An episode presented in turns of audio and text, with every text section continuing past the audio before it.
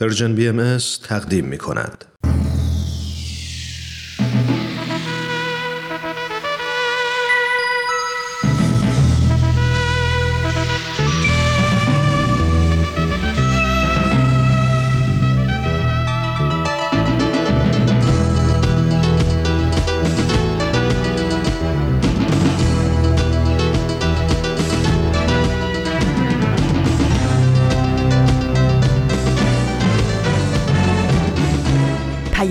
دوست. برنامه ای برای تفاهم و پیوند دلها.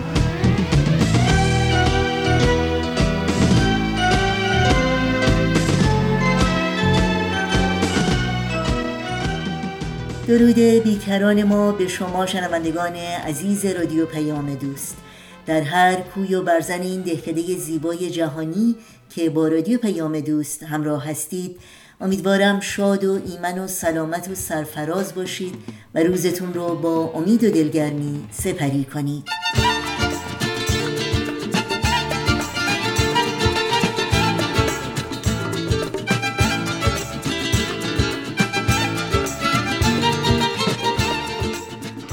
نوشین هستم و همراه با همکارانم میزبان پیام دوست این چهارشنبه دهم دی ماه از زمستان 1399 خورشیدی برابر با سیوم ماه دسامبر آخرین چهارشنبه سال 2020 میلادی.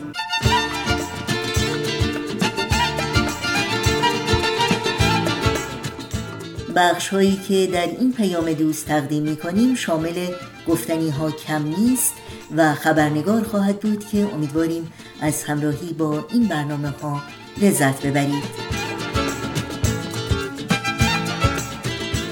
با ما همچون همیشه در تماس باشید و نظرها و پیشنهادهای خودتون رو از طریق ایمیل آدرس info at persianbms.org و یا شماره تلفن 001 703 671 828 828 و شماره ما در واتساپ 001 240 560 2414 مطرح کنید.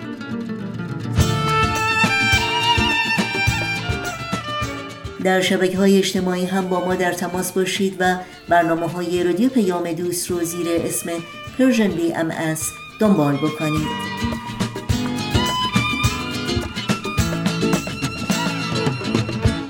یادآوری کنم که اطلاعات کامل راه های تماس با ما و اطلاعات برنامه های رادیو پیام دوست در صفحه تارنمای سرویس رسانه فارسی بهایی هم www.persianbahaimedia.org در دسترس شماست.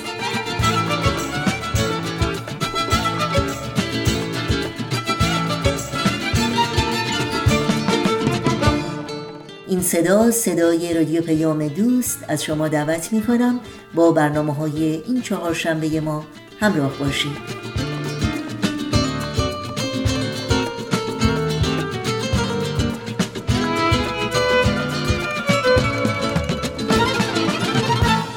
اولین بخش پیام دوست امروز برنامه تازه است از مجموعه گفتنی ها کم نیست که با هم میشنویم.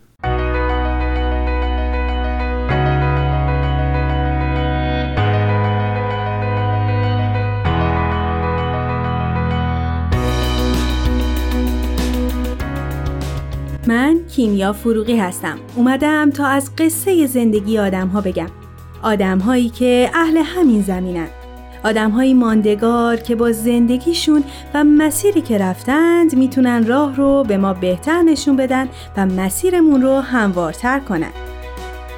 به نظر من همه ما آدم ها برای هدفی به دنیا اومدیم و چه عالی میشه اگر برای رسیدن به هدفمون بهترین خودمون باشیم.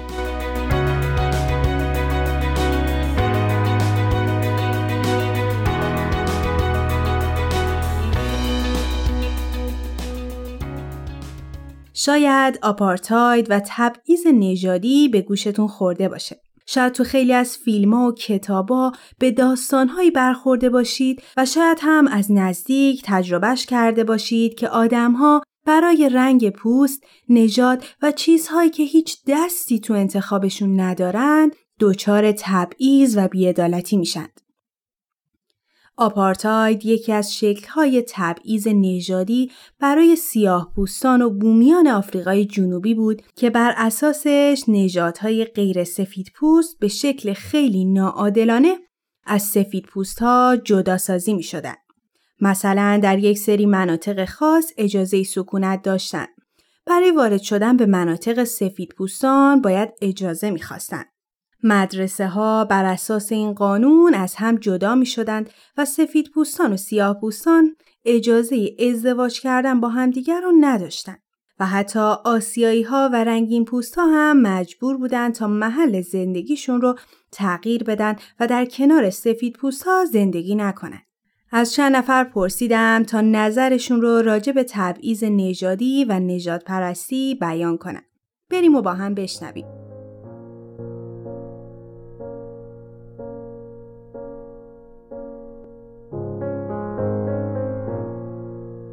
خیلی وقت خیلی راجبش فکر می‌کنم و خیلی اذیتم می‌کنم به طور روزمره اینجا اتفاق میفته ما اینو خودمون آوردیم تو زندگیمون ولی الان نمی‌دونیم چطوری ببریمش بیرون از زندگیمون. چون مثل باطلاقیه که ما توش گیر کردیم یه سری خوششون میاد از این باطلاق یه سری هم نمی‌دونن چطوری بیان بیرون. به نظر من یکی از راههایی که می‌تونیم کمک کنیم اینه که به این باور داشته باشیم که هر آدمی با هر آدم دیگه مساویه. هیچ برتری ما نسبت به کسی دیگه نداریم. از هیچ نظر. مثلا یه آدمی که رئیس جمهوره و یه آدمی که دست فروشه این دوتا آدم از نظر من هیچ فرقی ندارن. فقط انتخابای خودشون به اونجا رسوندشون و حتما بهترین انتخابایی بوده که انجام دادن یا نبوده. به من هیچ ربطی نداره. فقط میگم که هیچ فرقی با هم ندارن. انسان ها با هم یکی هن. اتفاقا این خیلی قشنگش می‌کنه که از همه رنگ وجود داره از همه باورها وجود داره که ما بتونیم با وجود اینها با هم به قول معروف متحد باشیم. به هیچ وجه این حق به خودمون ندیم که فکر کنیم ما از کسی برتریم یا اصلا راجع به کسی بتونیم طوری فکر کنیم که ما از بالا نگاهشون می‌کنیم. حالا به هر دلیلی می‌تونه باشه به دلیل لباسی که پوشیده به دلیل باوراش به دلیل فرهنگش به دلیل پوستش. به هیچ وجه نمی‌تونیم ما کسی رو قضاوت کنیم. به نظر من تنها کسی رو که ما می‌تونیم قضاوت کنیم خودمونیم و اون باید انجام بشه. اونطوری می‌تونیم رشد کنیم. نجات پرستی از نظر من بدترین چیزیه که اتفاق افتاد تو تمام دوران زندگی انسان. مسئله نجات پرستی رو من اصلا نمی‌تونم درکش کنم. به نظر من اینکه هر کسی چه نژادی داره یه جورایی برمیگرده به همون جبر جغرافیایی دیگه. اینکه کجا به دنیا بیای تو کدوم قاره و اینکه رنگ پوستت چی باشه و زبان مادری چی باشه رو خودت که به دست نیوردی که بگی من خیلی زرنگم پس بقیه برترم. الان همه اتفاقاتی که تو دنیا داره میفته همه مشکلات سختیا ارتباطاتی که بین کشورهای مختلف وجود داره همه اینا نشون میده که ما واقعا بدون هم نمی‌تونیم زندگی کنیم. یعنی هیچ نژادی نمی‌تونه بگه که دور خوش دیوار بکشه بگه ما چون خیلی خوبیم به هیچ کس نیاز نداریم ما برتریم یا ما تنهایی پس خودمون برمیم واقعا اینطوری نمیشه. یعنی همه مردم دنیا به هم وصل زندگیاشون ما الان تو همه قسمت های مختلف دنیا قسمت های تاثیر گذار می‌بینیم که افراد از بین همه کشورهای مختلف همه نژادا وجود دارند همه به یه اندازه تونستن پیشرفت کنن تونستن تأثیر گذار باشن تونستن از تواناییاشون استفاده کنن. پس این نشون میده که اصلا مهم نیستش که تو رنگ پوستت چی باشه یا چه زبانی داشته باشی یا کجا به دنیا اومده باشی. تو می‌تونی به بهترین شکل خودتو رشد بدی و به یه نقطه‌ای برسی که تو این دنیا حرف تاثیرگذار باشه. تصمیم تاثیرگذار باشه. تبعیض نژادی و نژاد پرستی اینا اکثرا از ترس و نادانی در یک جامعه به وجود میاد. و اگر ما به اون درجه برسیم که واقعا همه انسانیت و بشریت رو یکی بدونیم دیگه این حس برتری خود به خود از بین میره و کم کم عشق ورزیدن و محبت و یکدلی میشه جایگزینش.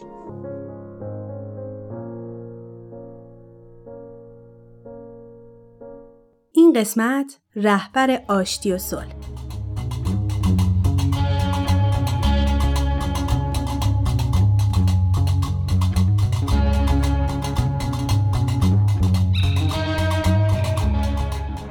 تو این قسمت می‌خوایم راجع به کسی بشنویم که مخالف تبعیض و بیعدالتی بود و دنیا اون رو به رهبر آشتی و آزادی می‌شناسه. نلسون ماندلا کسی که در سال 1918 در یکی از روستاهای آفریقای جنوبی متولد شد. اون اولین کسی بود که توی خانواده به مدرسه رفت و تحصیلاتش رو ادامه داد. ماندلا مخالف سرسخت رژیم آپارتاید بود و علاوه بر فعالیت های سیاسی دفتر حقوقی داشت تا به سیاه کمک کنه تا از حقوقشون دفاع کنند. ماندلا برعکس بقیه کسایی که مخالف این ظلم بودن معتقد بود که اعتراض ها باید بدون خشونت و مسالمت آمیز باشه. و باور داشت نه تنها رنگین پوستان باید به حقوقشون برسند بلکه همه انسان ها فارغ از نژاد و رنگ پوست باید با هم برابر باشند و همه تبعیض ها باید از بین بره.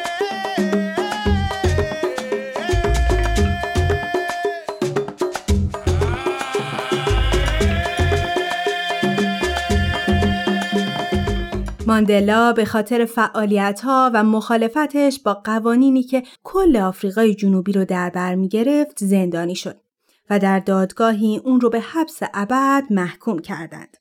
ماندلا تو دوره محکومیتش بیکار نشست و به زندانی ها خوندن و نوشتن یاد داد و همینطور شروع به نوشتن کتابی از زندگی نامه خودش کرد.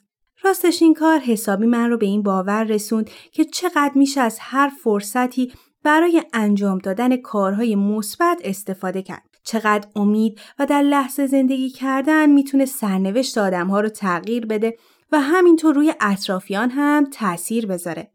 اعتراضات بین المللی و تلاش کنگره آفریقای جنوبی باعث شد تا سرانجام ماندلا بعد از 27 سال از زندان آزاد بشه. اون پس از آزادی تمام سعی خودش رو برای لغو آپارتاید به کار برد.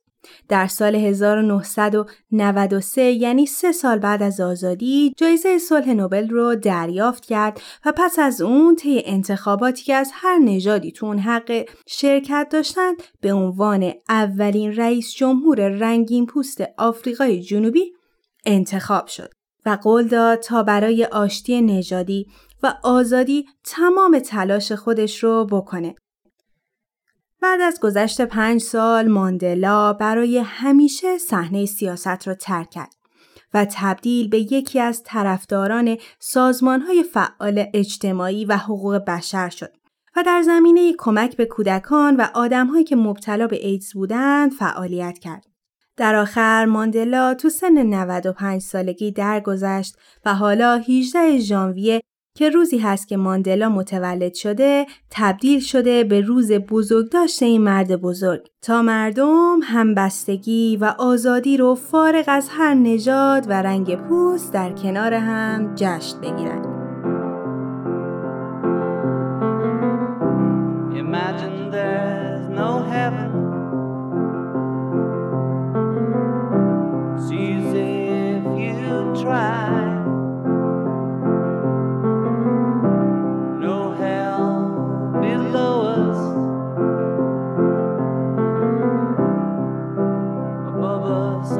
sky.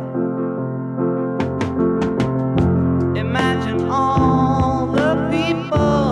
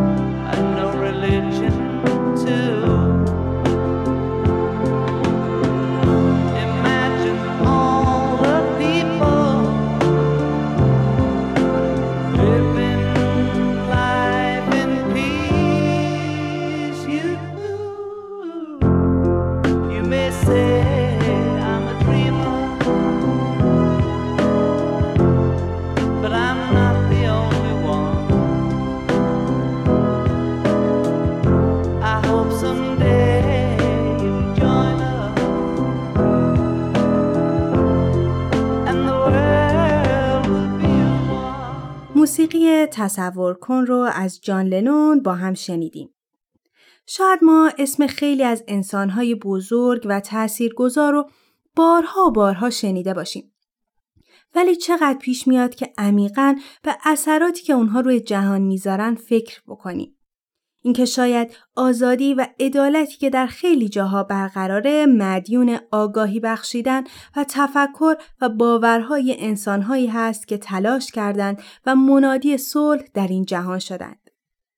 نجات پرستی و تبعیض گذاشتن بین انسانها باور متعصبانه و اشتباهی هست که بسیاری از آدمها روزانه به اون دست و پنجه نرم می‌کنن و مجبور به تحمل اون هستند. وقتی با آگاهی به این باور برسیم که ما انسانها فارغ از جنس و نژاد و دین همه دارای روح برابریم قطعا دیگه نجات پرستی وجود نخواهد داشت که انسانی به خاطر رنگ پوستش دچار تبعیض بشه و از ساده ترین حقوق انسانیش بگذره. در آخر بیانی از حضرت بهاءالله رو براتون می‌خونم که میفرمایند سراپرده یگانگی بلند شد به چشم بیگانگان یکدیگر را نبینید همه بار یک داریم و برگ یک شاخسا ما خود را متحد به ساختن می کنیم ساختن صلحی عادلانه و پایدار ما درک می کنیم که هنوز هیچ راه آسانی برای آزادی وجود ندارد. ما به خوبی می دانیم که هیچ کدام از ما به تنهایی به موفقیت نمی رسیم. برای همین ما باید به عنوان یک ملت متحد برای آشتی ملی برای ساختن یک ملت برای تولد دنیای جدید تلاش کنیم. بگذارید عدالت برای همه باشد. بگذارید صلح برای همه باشد. Let there be justice for all. Let there be peace for all. Imagine no possession.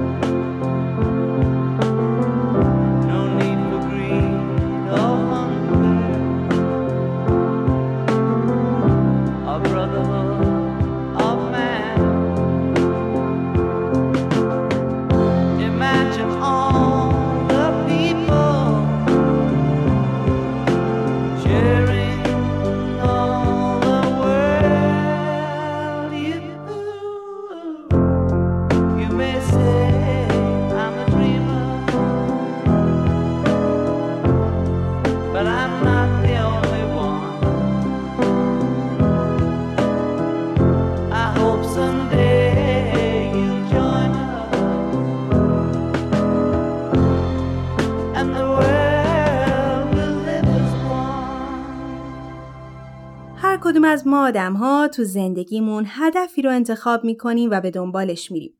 ولی بعضی چیزها مثل صلح، عدالت مثل پذیرفتن انسانها با هر شکل و باوری می‌تونه تبدیل به باورهای ما بشه تا براش تلاش کنیم و جهان رو به جای بهتری تبدیل کنیم.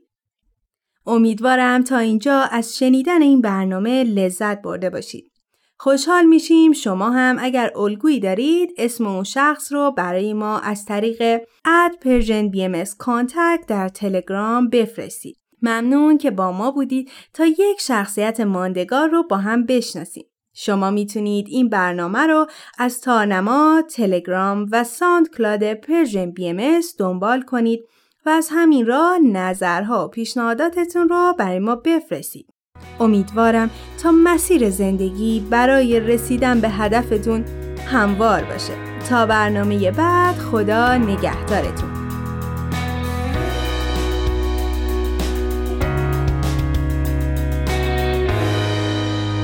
تهیه شده در Persian BMS برنامه این هفته گفتنی ها کم نیست بود که از رادیو پیام دوست شنیدید. با این برنامه و همه برنامه های رادیو پیام دوست می‌تونید در شبکه های اجتماعی یوتیوب، فیسبوک، ساوند کلاود، اینستاگرام و تلگرام زیر اسم بی ام همراه باشید و اگر مورد قبولتون واقع شد به اونها امتیاز بدید. آدرس تماس با ما در کانال تلگرام هست at Persian BMS contact. تو یابی نگاه تو یه دریا پنهون تو گرمای دل پاکت. یه خورشید مهمون توی آبی نگاه تو یه دریا پنهون تو گرمای دل پاکه یه خورشید مهمون تو تاریکی شبهای من. توی مثل یه مهتا میاد چشمای زیبای تو. شبا با من توی خواب. توی دنیا رهایم کن به عشق او دوایم کن غم او دارد این سینه. صدایم کن صدایم کن از این دوری رهایم کن از این هجران دیرینه.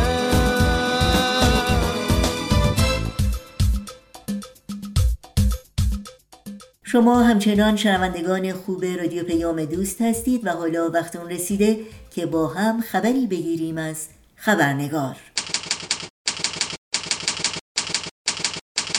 خبرنگار.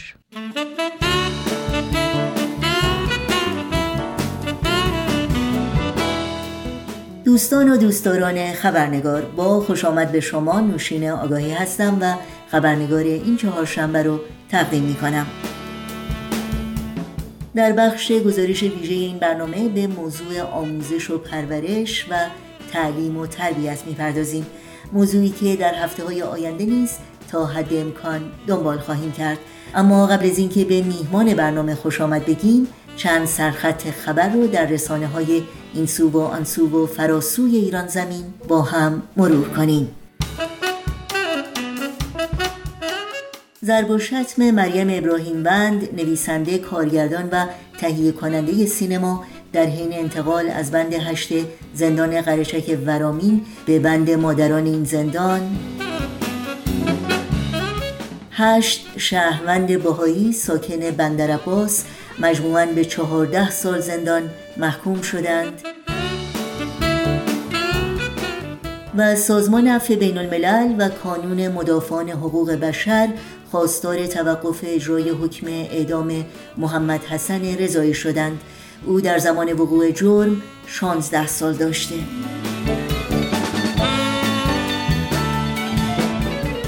و اینها از جمله سرخطهای خبری برخی از رسانه ها در روزهای اخیر بودند.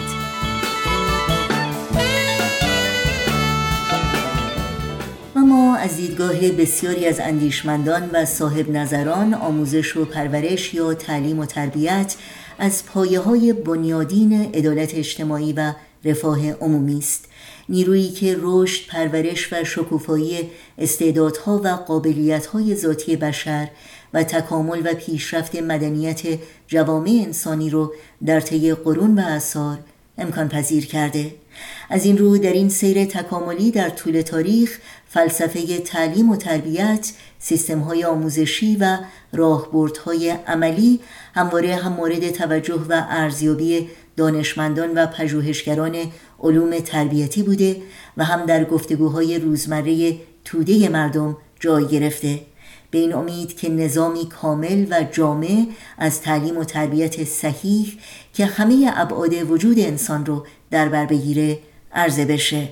پیرامون موضوع آموزش و پرورش و تعلیم و تربیت و آشنایی با پاری از دیدگاه های زیربنایی در این زمینه گفتگویی داریم با خانم بهاره اردستانی پژوهشگر فلسفه و کارشناس علوم کامپیوتر. با هم به خانم بهاره اردستانی خوش آمد بگیم و گفتگوی امروز رو آغاز کنیم.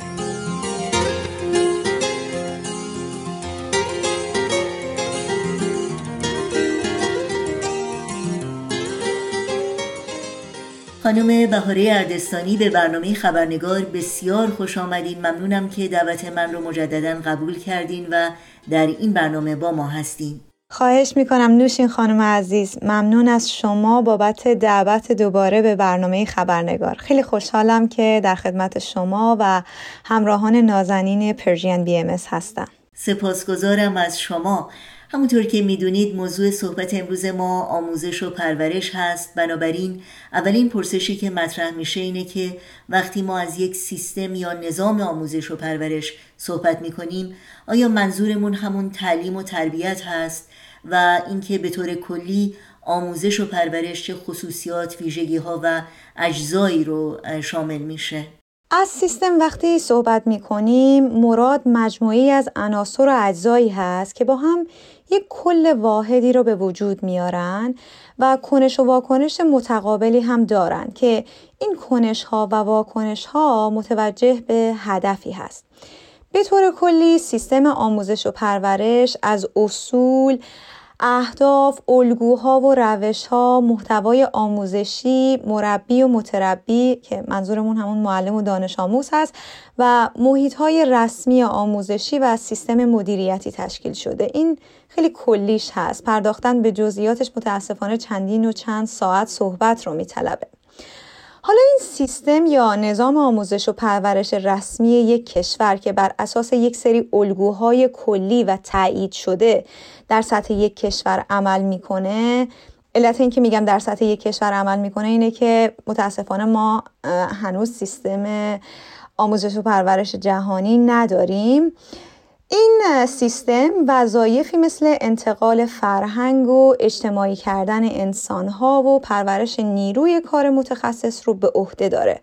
و خب محیطی هم که این سیستم درش فعالیت می‌کنه از کودکستان شروع میشه تا دانشگاه ها که عالی ترین بخش آموزش رسمی در اون اتفاق میفته اما تعلیم و تربیت به نظر بنده یک فرایندی بسیار گسترده تر از نظام آموزش و پرورشه و نظام آموزش و پرورش رسمی فقط بخشی از اونه. فرایندیه که از بدو تولد و حتی قبل از اون شروع میشه و تا لحظه مرگ همه ابعاد وجودی انسان رو در بر می‌گیره.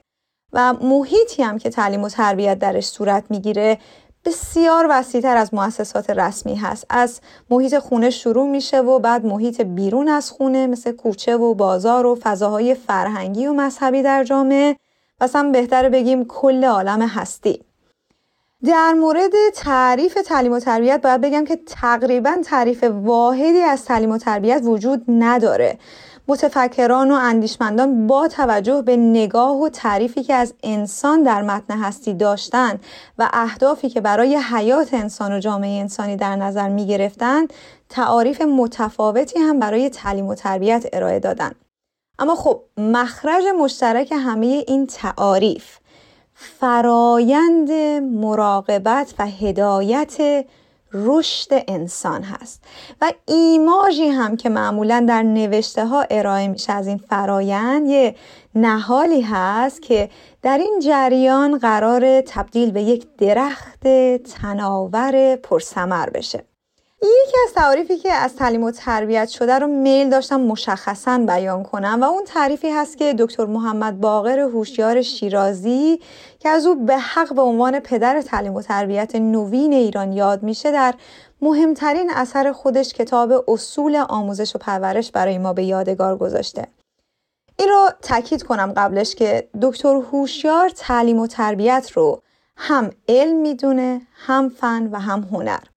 و این جریان رو فعل و انفعالی تعریف می‌کنه بین دو قطب سیال که منظور مربی و متربی باشند که مسبوق به اصلی هست و متوجه به هدفی و مستلزم طرح و نقشه پس ما در این جریان اهداف و قایاتی داریم و بر اساس اصولی باید عمل کنیم و نیاز به طرح و نقشه هم داریم که در اون طرح و نقشه محتوا و موضوع آموزش و پرورش هم باید روشن بشه. خیلی ممنون. شما به دکتر هوشیار اشاره کردین. پرسش بعدی من در مورد در حقیقت همسویی هایی هست که بین دیدگاه های غیر تخصصی در زمینه آموزش و پرورش که در گفتگوهای روزانه بسیاری از ما مطرح میشه وجود داره با اندیشه ها و دیدگاه های فلاسفه و صاحب نظرانی مثل ایمانوئل کانت که می‌دونم شما مطالعات زیادی در آثار او داشتید. حتما. در گفتگوها بین مردم معمولا تعلیم به انتقال معلومات و گرایش ها و باورها و اون بود نظری مهارت ها اشاره داره. اما تربیت بیشتر به جریان پروروندن و به ثمر رسوندن استعدادها و به فعلیت رسوندن ظرفیت های جسمانی و روانی و معنوی انسانی و به اون بود عملی مهارت ها توجه داره. در مورد کانت فیلسوف بزرگ آلمانی باید بگم که در رساله تحت عنوان همین تعلیم و تربیت کانت تعلیم و تربیت رو تنها راه برای انسان شدن و به کما رسیدن انسان می‌دونه. کانت میگه که تعیین حد رشد قابلیت های انسانی برای خود انسان کار بسیار دشواریه و تنها زمانی که یک موجودی برتر از انسان تربیت او رو عهدهدار بشه ما می‌تونیم از ظرفیت ها و قابلیت هایی که در وجودمون می‌تونیم اونها رو به فعلیت برسونیم مطلع بشیم. همچنین او اگرچه تربیت رو فرایند انتقال سرمایه نسل قبل به نسل حاضر می‌دونه اما هدف تربیت هر نسل رو نسازگار شدن برای زمان حال و اجتماع همین الان بلکه خلق نسلی آماده می‌دونه برای ساختن آیندهی بهتر برای کل جهان.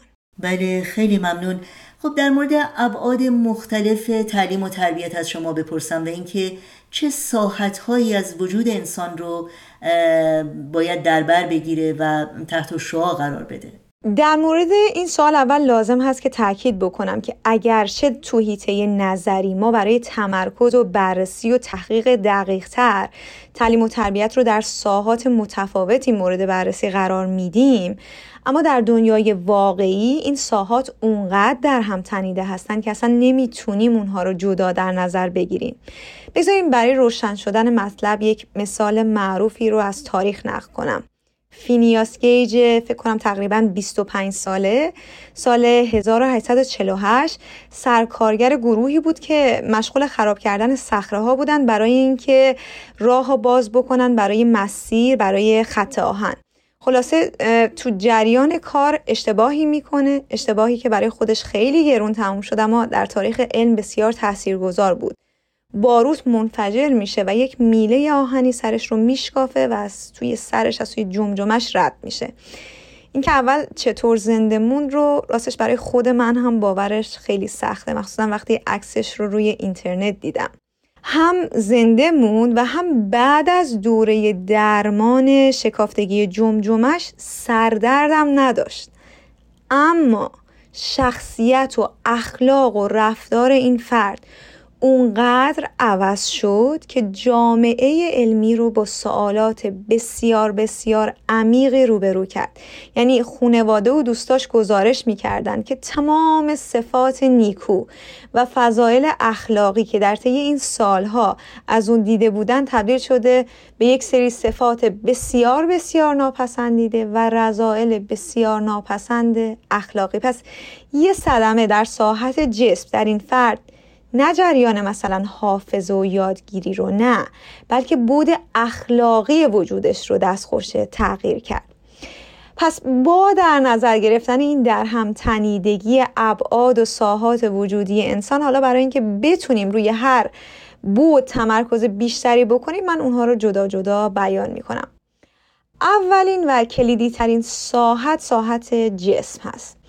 تعلیم و تربیت هم خوب در این ساحت یعنی مراقبت کردن از سلامت جسم مثل تغذیه و مراقبت های بهداشتی ورزش کردن قوی بودن و نیرومند بودن جسم و حتی توجه لازم به نظافت و آراستگی جسم. این ساحت همطور که بیان شد خیلی کلیدی هست. چون اگه جسم علل خصوص سلامت مغز انسان دچار مشکلی بشه رشد و تکامل در ابعاد دیگه دچار اختلال میشه. ساحت بعدی ساحت ذهن هست. هر آنچه که به شناخت و آگاهی و پرورش ذهن و قوه متفکره مربوط میشه در این حوزه تعلیم و تربیت بهش پرداخته میشه. مثل آموزش تفکر نقادانه آموزش روش و بینش علمی و و. ساحت بعدی تعلیم و تربیت اخلاقی هست و هدف این ساحت هم به فعلیت رسوندن ظرفیت نیکخواهی یا اراده معطوف به خیر در ما انسان ها هست. سخن درباره این ساحت بسیار هست اما مجبورم به خاطر کمبود وقت ازش بگذرم. ساحت بعدی که بسیاری از فیلسوفان در حوزه تعلیم و تربیت بهش پرداختن ساحت تربیت هنری و زیبایی شناختی ماست. چون ما به جمال و زیبایی هم میل داریم و این میل رو در قالب هایی مثل موسیقی، شعر، تئاتر و نقاشی و خطاطی و اینها ظاهر می‌کنیم. یا هم از اونچه که انسانهای دیگه ای خلق کردن حز می‌بریم. ساحت دیگه ساحت عواطف و احساسات آدمی هست که در این ساحت کنترل کردن و مدیریت کردن عواطف و احساسات و هم هماهنگیشون با ساحت ذهنی و نظری مورد بحث قرار می‌گیره این رو در پرانتز بگم که برخی از اندیشمندان این ساحات ذهنی، اخلاقی و هنری و عاطفی رو یک جا و مثلا تحت عنوان ساحت انسانی یا تربیت انسانی مورد بررسی قرار دادن. یک مسئله دیگر رو هم باید اضافه بکنم و اون این هست که برخی از اندیشمندان جریان رشد ظرفیت عشق ورزیدن رو در همین بود تربیت عاطفی بررسی می‌کنن ولی برخی اتفاقا تاکید دارن که باید جدا بهش پرداخت و تحت عنوان ساحت ایمانی، دینی، معنوی یا روحانی مورد بحثش قرار میدن و اون رو جریانی می‌دونن که انسان به ظرفیت معرفت و هم ظرفیت عشق ورزیدن. به اون گستره و قلمرو نامحدود عالم هستی که هم دست نیافتنیه هم رازاگین فعلیت میبخشه. و میزان تحول و تکامل در این مرحله تمام ساحتهای دیگر رو تحت تاثیرات بسیار شگرفی قرار خواهد داد. این جریان تربیت روحانی رو هم اگر میل داشتید میشه با الهام گرفتن از آثار ادیان و متفکران دینی بیشتر شکافت. بله خیلی ممنون. مطمئنا در این مورد صحبت خواهیم کرد. اما قبل از اون از شما در مورد سیر تکاملی آموزش و پرورش در بستر تاریخ بپرسم که البته مبحث بسیار مفصلی هست که متاسفانه به صورت کامل و جامع در وقت کوتاه این برنامه نمی گنجه. اما اگر خواهش کنم شما به برخی از نقاط عطف اون به طور خاص مثلا در ارتباط با دوران روشنگری اشاره کنید و اندیشه ها و نگرش های بنیادینی که در درون اون شکل گرفت و تغییرات و تحولات چشمگیری رو که در جهان ما رقم زد. به روی چشم. بزرگترین شعار روشنگری این بود که جسارت اون رو داشته باش که فهم خودت رو به کار بگیری. کانت در اون مقاله معروفش تحت عنوان روشنگری چیست؟ روشنگری رو خروج انسان از کودکی یا سقارتی می‌دونه که خودش بر خودش تحمیل کرده. اون کودکی رو هم اینطور تعریف می‌کنه ناتوانی در بکار بردن فهم خود انسان بدون راهنمایی دیگری. و این ناتوانی رو نه به این دلیل که ذهنش مثلا ناتوانه یا نمی‌تونه بفهمه می‌دونه نه. منظورش از ناتوانی اون ناتوانی هست که به علت نداشتن جسارت و شهامت ایجاد شده و در واقع گناهش به گردن خود انسان هست. پس نهضت روشنگری انسانی که از نظر کلیسا با گناه اولیه متولد شده بود از همون لحظه تولد یک سری وظایف و تکالیف نسبت به خداوند داشت که خب خداوند از نظر اونها خیلی وقتا منظور کلیسا بود تبدیل کرد به انسانی که به صرف دارا بودن عقل و آگاهی صاحب کرامت و حق بود. اصلا در این لفظ و مفهوم حق اینها روح تازه‌ای دمیدن. این حقوق بشری که امروز انسانها برای حفظ و پاسداریش این همه تقلا می‌کنن. می‌دونم خود شما نوشین خانم عزیز بسیار دغدغش رو دارید و بسیاری از انسانهای شریف برای پاسداری از اون از راحت و آسایش و جانشون مایه می‌ذارن. همین که ما می‌تونیم الان صحبت از حق جهانی و آموزش و پرورش بکنیم. همه اینها را بسیار بسیار وامدار اندیشمندان دوره روشنگری به ویژه کانت هستیم. پس از نظر اونها انسان به واسطه اینکه توانایی تفکر داره از لحظه به دنیا آمدنش صاحب کرامت و حقوقی میشه که توسط هیچ کس در این جهان نباید پایمال بشه.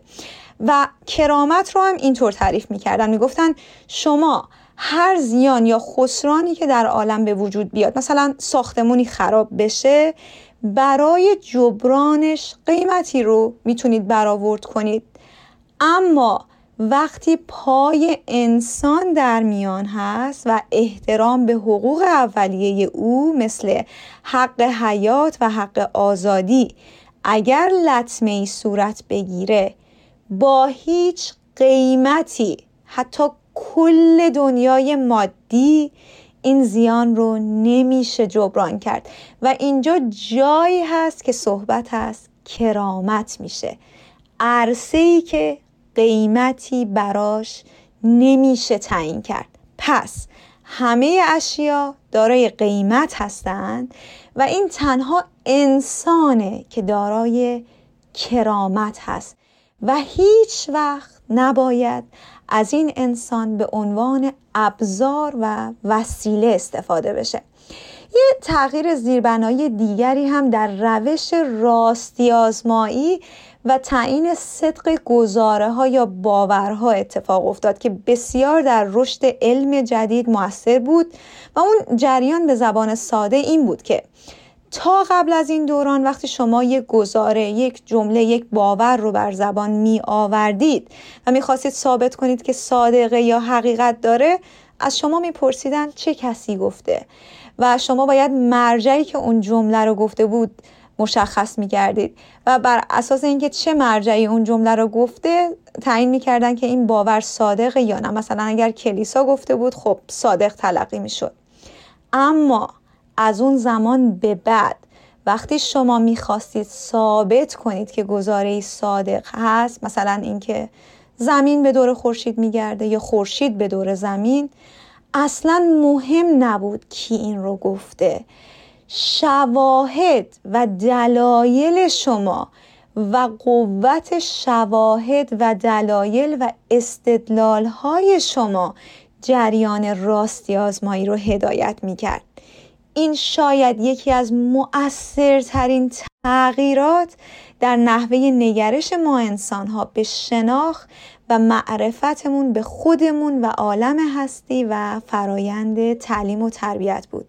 پس تعریف معرفت از صرف داشتن یک باور تبدیل شد به دارا بودن باور صادق موجه.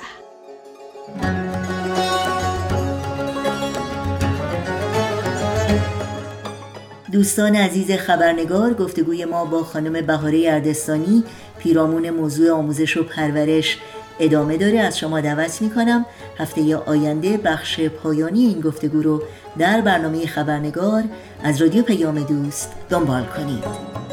تو جان و جهانی کریما مرا. چه جان و جهان از کجا تا کجا؟ که جان خود چه باشد بر عاشقان؟ جهان خود چه باشد بر اولیا؟ جهان خود چه باشد؟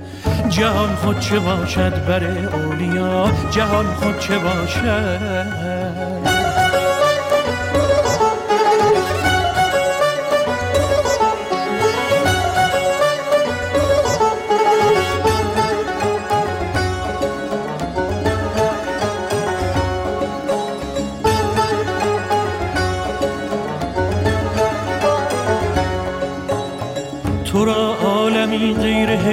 هزار زهی کیمیا و زهی کبریا یکی بیت دیگر بر این قافیه. بگویم بلی وام دارم تو را. در بار فضل تو بستانه هاست. که آن نشکند زیر هفت آسیا. تو در چشم نقاش و پنهان ز چشم. زهی چشم بند و زهی سیمیا.